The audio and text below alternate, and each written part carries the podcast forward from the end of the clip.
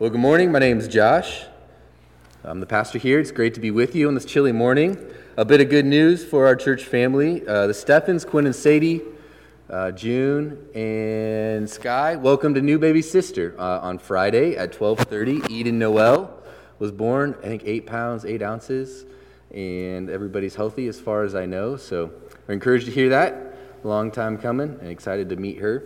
And we'll uh, be getting, uh, if not, if someone hasn't already, we'll be getting stuff together for a meal train to feed the Steffens while they adjust to baby number three. They have to go from man to man to zone now in their parenting strategies, so we'll pray for them.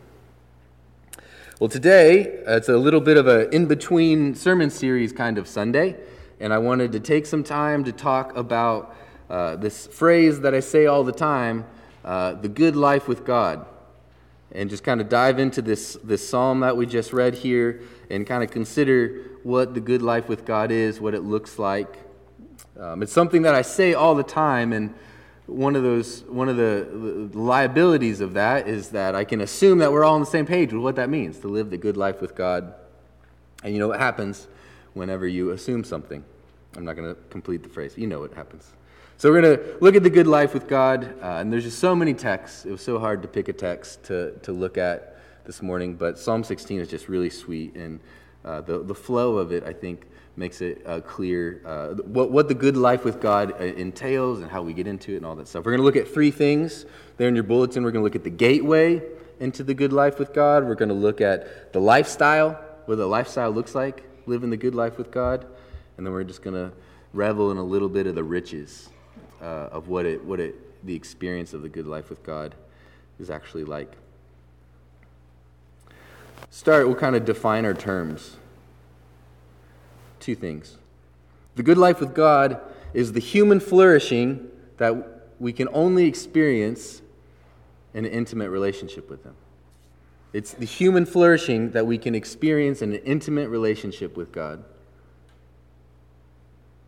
The key components there are human flourishing and then an intimate relationship with God.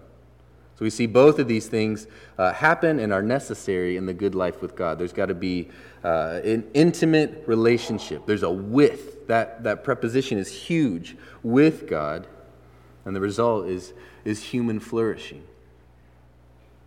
I think of these terms, human flourishing can be really helpful. One, it's what we all want. We all want to flourish. None of us want to eke by. I think we can look all over our culture and see all these different, uh, all these different teachers and science and religions offering out human flourishing. So the good life with God is saying that the good life, capital T G L, the only life that we are meant to live can only be experienced in an intimate relationship. It's also a very relational thing. The second thing to define is this good life with God, I would say, is the point of life. It's the reason why we exist. The point of life is to experience it with God in this intimate relationship.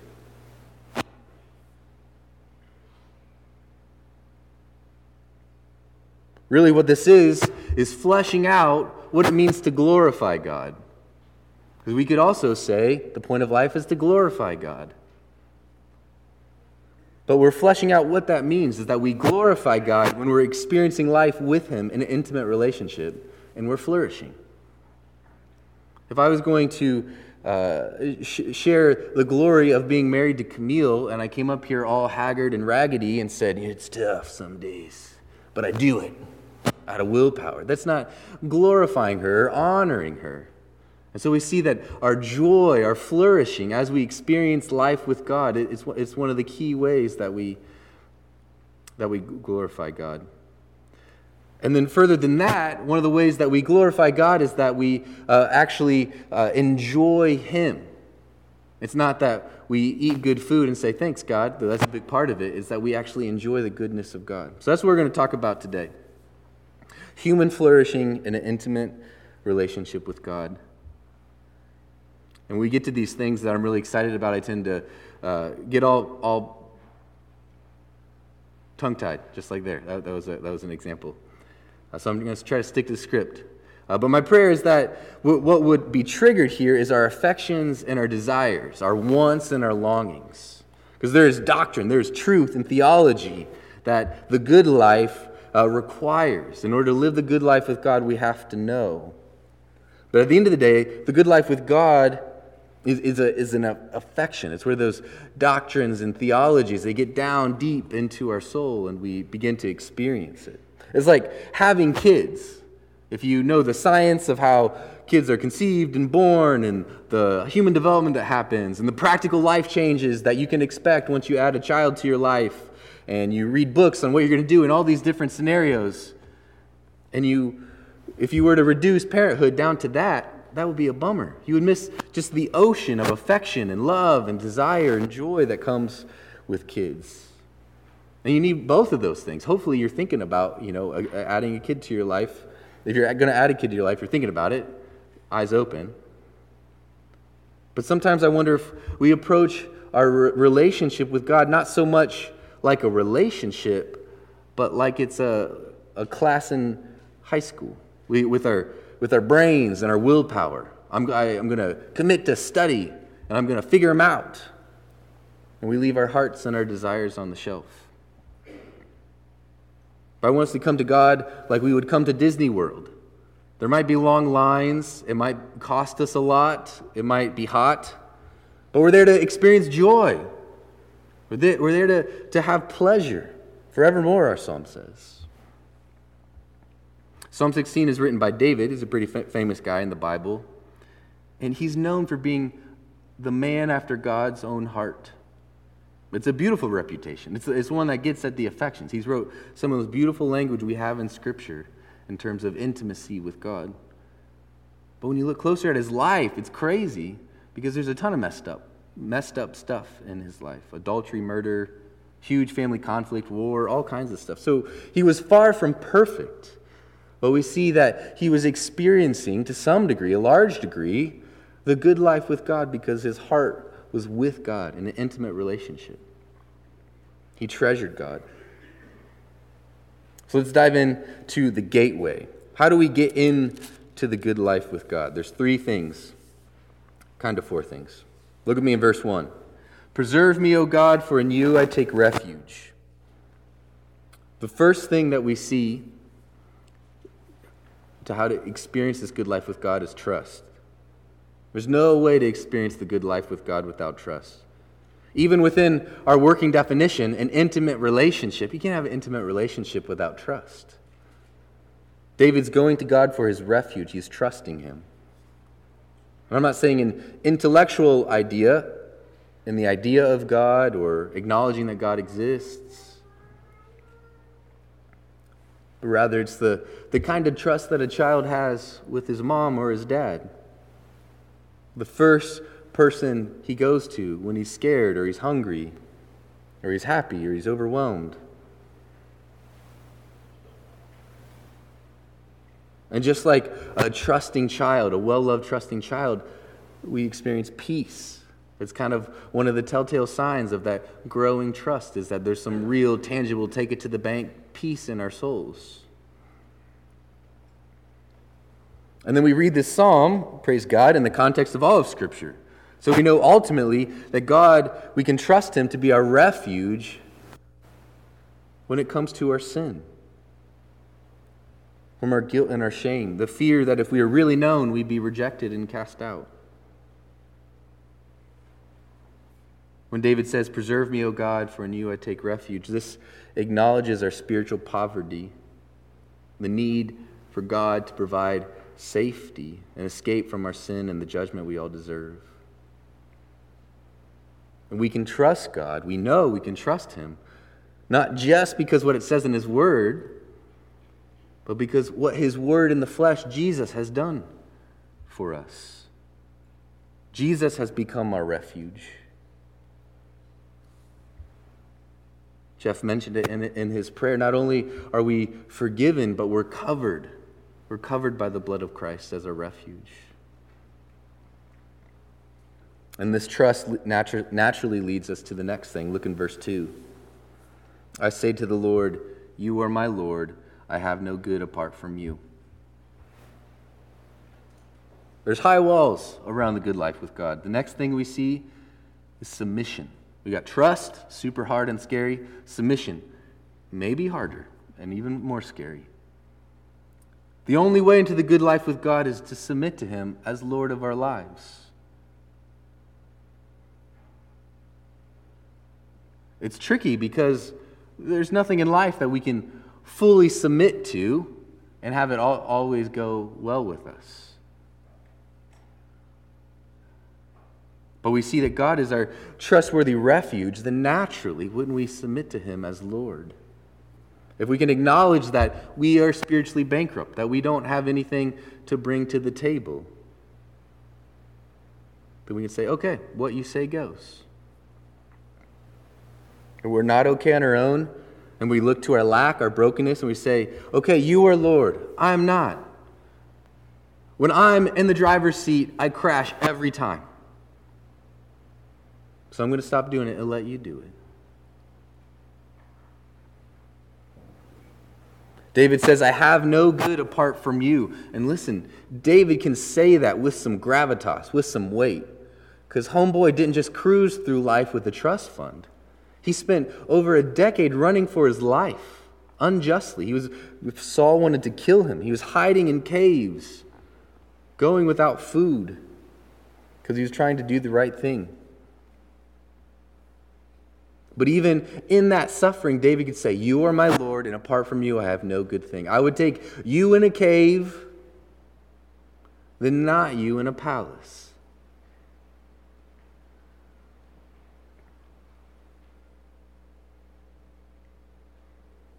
That's submission to the, to the goodness of God. It doesn't mean we like the hard stuff, or we pretend to like it, or we fake it, or we aren't allowed to be sad. It just means that we've trusted God to be our refuge, and then we say okay to Him. We let Him be Lord. But there's just no way to experience the good life with God, to flourish an intimate relationship with God, if He's just a consultant that, that we check in with every now and then. We do it our way as, as long as it's working okay, and then when we get stuck, we ask Him, like we do with Google. But instead, it's He's Lord, and we look to Him first and last. And we say, okay. And these, uh, this trust and submission, these are two personal things. Look at verse 3. As for the saints in the land, they are the excellent ones, in whom is all my delight. This points us beyond ourselves into what? To the saints in the land. The third part of the gateway into the good life with God is community, deep relationships with the saints, with God's people. The saints in the land are simply God's people, other people who have trusted God and submitted to Him, to His Lordship.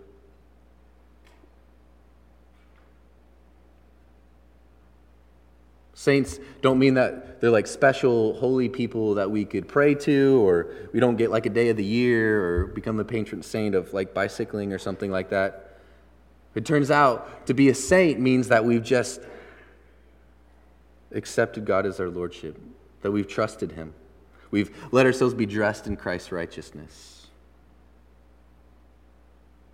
And it's so crazy the words that David uses here. He says, delight they are my delight, in whom is all my delight, the saints in the land. The good life with God can only be experienced within the community of saints. These aren't like special categories of varsity Christians or special holy people, just people who've trusted and submitted, realized their deep need of God, and said okay to Him.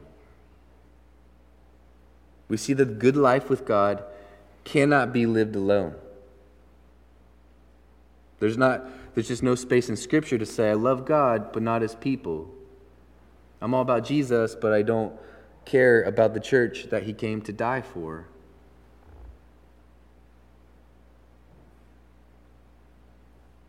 What does this mean to delight in the saints? If we're experiencing life with God, we want to enjoy Him forever. We want to give Him glory. What does it mean to do, do that by delighting in the saints? Well, I think quite quite practically. This means that we, as a community of saints, we boast in our weakness to testify to God's strength, to what He's doing.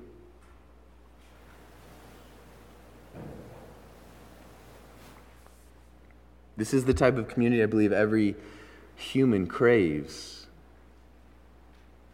where we, where we can boast in our weakness, we can let other people see the mess, and then see God be strong. One of the joy of my lives, of my life, is walking with young men and seeing, seeing them take their lives seriously, specifically in the area of pornography. The stats are true, then 97, 98% of guys struggle with this to some degree. And it can just be so addicting, it can just become normal. And I'll tell you what, it's a delight to see men who have been walking around in the fog, the guilt and the shame and relationship destroying aspect of pornographies, and then by grace, through some really gnarly openness, some really humbling transparency, see God begin to save them from it. It always requires a painful come to Jesus moment. But it's a delight because we're seeing miracles happen. People don't kick that kind of thing just by flipping a switch. That's just one example. We could see all kinds of things that as we grow deeper in our community here, as we know each other better, we share our hearts more, we get more comfortable sharing it. This is where I struggle. This is what I need prayer for. And then we get checked in with, and we can share, this is how I see God growing me. It's a delight because it's, it's real miracles right in front of us as we see God transforming people. And then we can also testify to God's transformation in our own heart.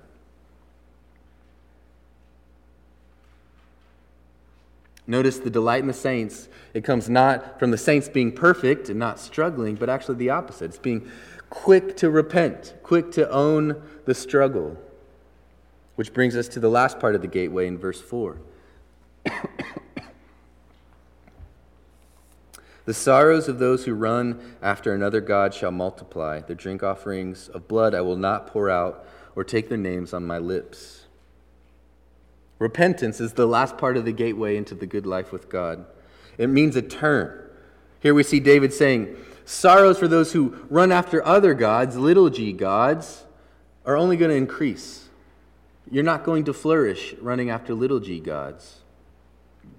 In this context, we see that it was pretty clear what the little g gods were. They would have names and temples and apparently some kind of uh, ritual involving drink offerings of blood.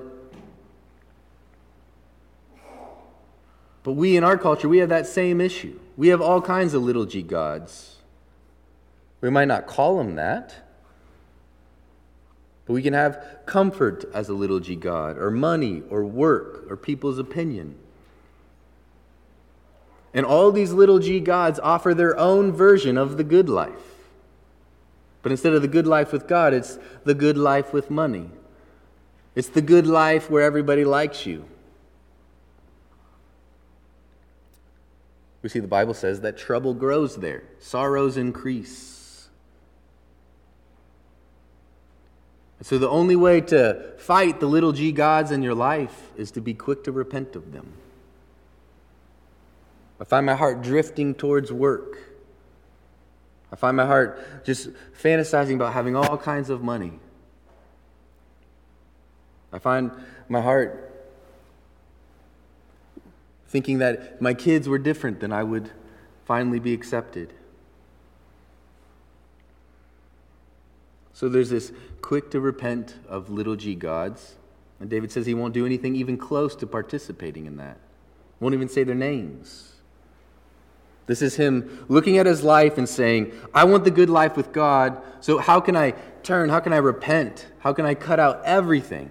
How can I get nerdy about anything that might cause me to run after a little g God? What boundaries can I put into place? And we see that his motivation is not to make himself righteous or make himself acceptable, it's to get to Disneyland. It's to get to the joy and to the pleasure of the good life with God. So he's like, I'm not even going to say their names. I'm not going to participate even in the, in the rituals. We can see how rules can help us in the good life with God. Help us get there. They're tools. They don't make God love us more or accept us more. But I'm a fan of them. Fan of boundaries that would keep us running after the good life with God.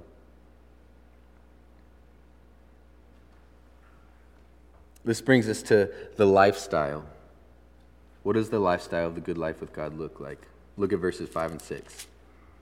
The Lord is my chosen portion and my cup. You hold my lot. The lines have fallen for me in pleasant places indeed. I have a beautiful inheritance. Both of these verses, 5 and 6, they use inheritance language. The chosen portion, the beautiful inheritance, that, that's all language that would have been very common in this time. And it's really beautiful because inheritance is not where you get a check from an uncle and it's just a lump sum when someone passes away. But instead, inheritance was what sons would get in order to survive. It'd be like inheriting a field or a flock of sheep or a blacksmith shop. It was like your livelihood, it was the only way that you could survive.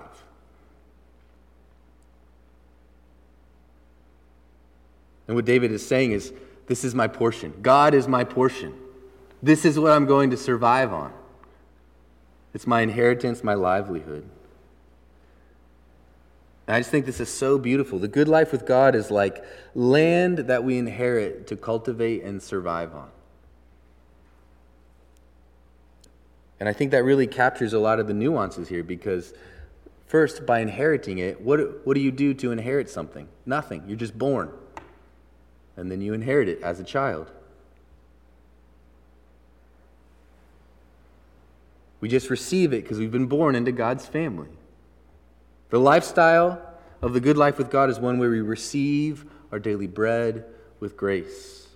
Just like if you received some land, you'd work it each day to survive, but it would be by grace you receive the land, by grace you receive any food that would come out of it. If you listen carefully, this is one of the greatest tensions in the Christian life grace based effort. It is a gift, and it requires work.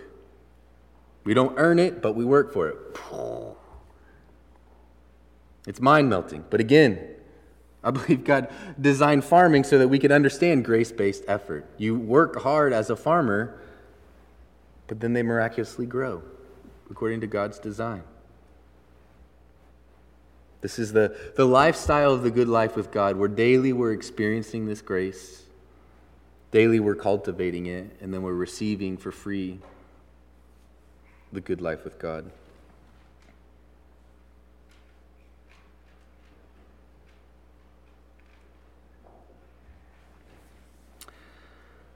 Now, next we see uh, that, the Lord God, He gives counsel.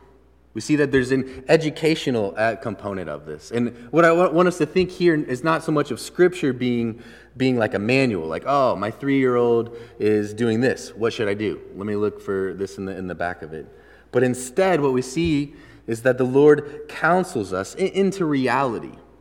Ultimately, uh, that, that is what good counsel is. Like, here's what's true, here's what the options are.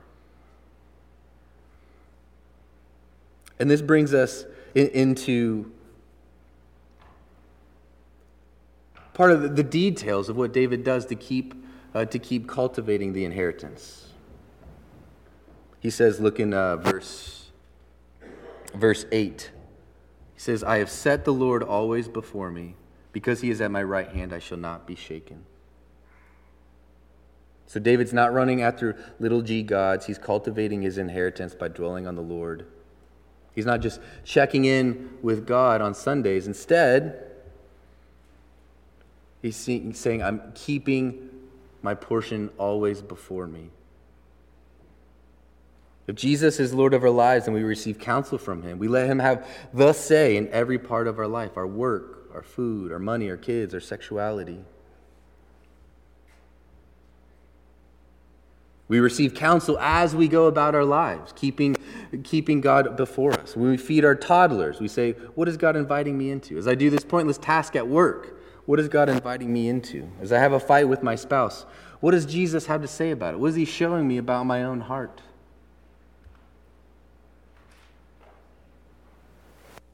In order to do that, we need to know God, what he's like, receive counsel from him. The, good, the lifestyle of the good life with God is this grace based effort where we're daily drawing our survival from God and setting Him before us in all things. We, ask, we can ask the question why don't all Christians experience the good life with God all the time, right now? And it's this, this idea of setting the Lord always before us. What are we dwelling in? What vision of the good life are we pursuing? Is it good life with God or is it a little g God?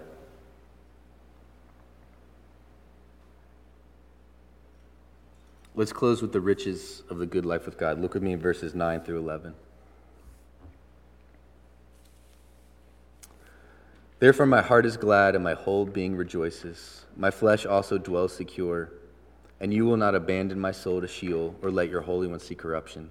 You make known to me the path of life. In your presence there is fullness of joy. At your right hand are pleasures forevermore.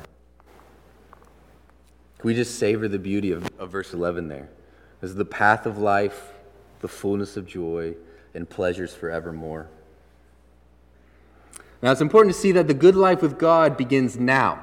This is not something that we pray a prayer and then we just have it in our bank account and we wait till we die to go to heaven to get it.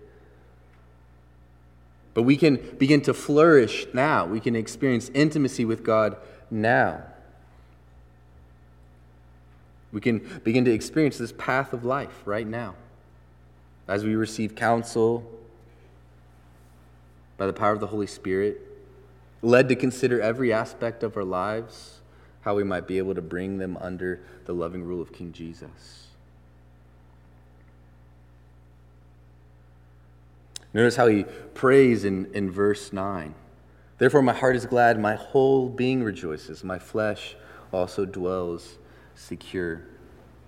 David's not talking about some kind of ethereal, supernatural wellness, but he's, instead he's talking about uh, even my flesh, my whole being rejoices.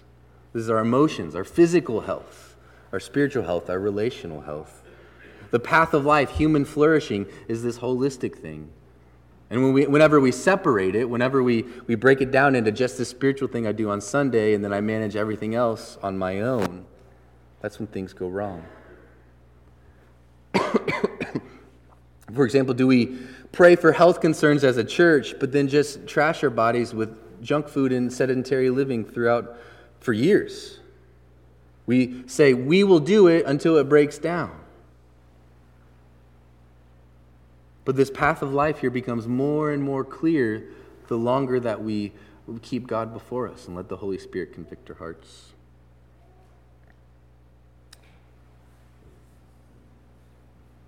We can experience, in God's presence is the fullness of joy. And this side of heaven, we'll never fully experience God's presence, but we've experienced some of it. So we can experience this joy, and then someday we'll experience God's presence full, fully. And then there's pleasures forevermore. At God's right hand are pleasures forevermore. If you've ever wondered why heaven, why people want to get to heaven, like what are, what are we really going to do there?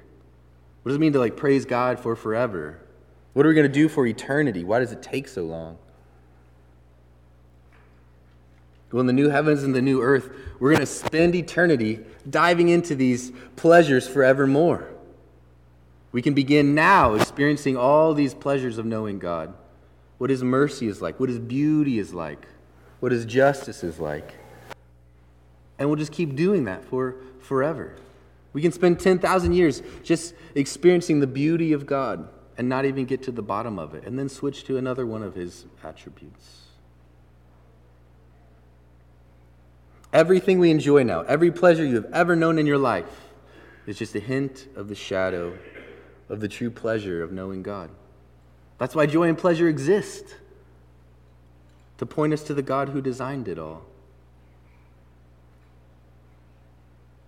And the crazy thing is, is that the pleasures we might experience here on earth are just shadows of the real thing.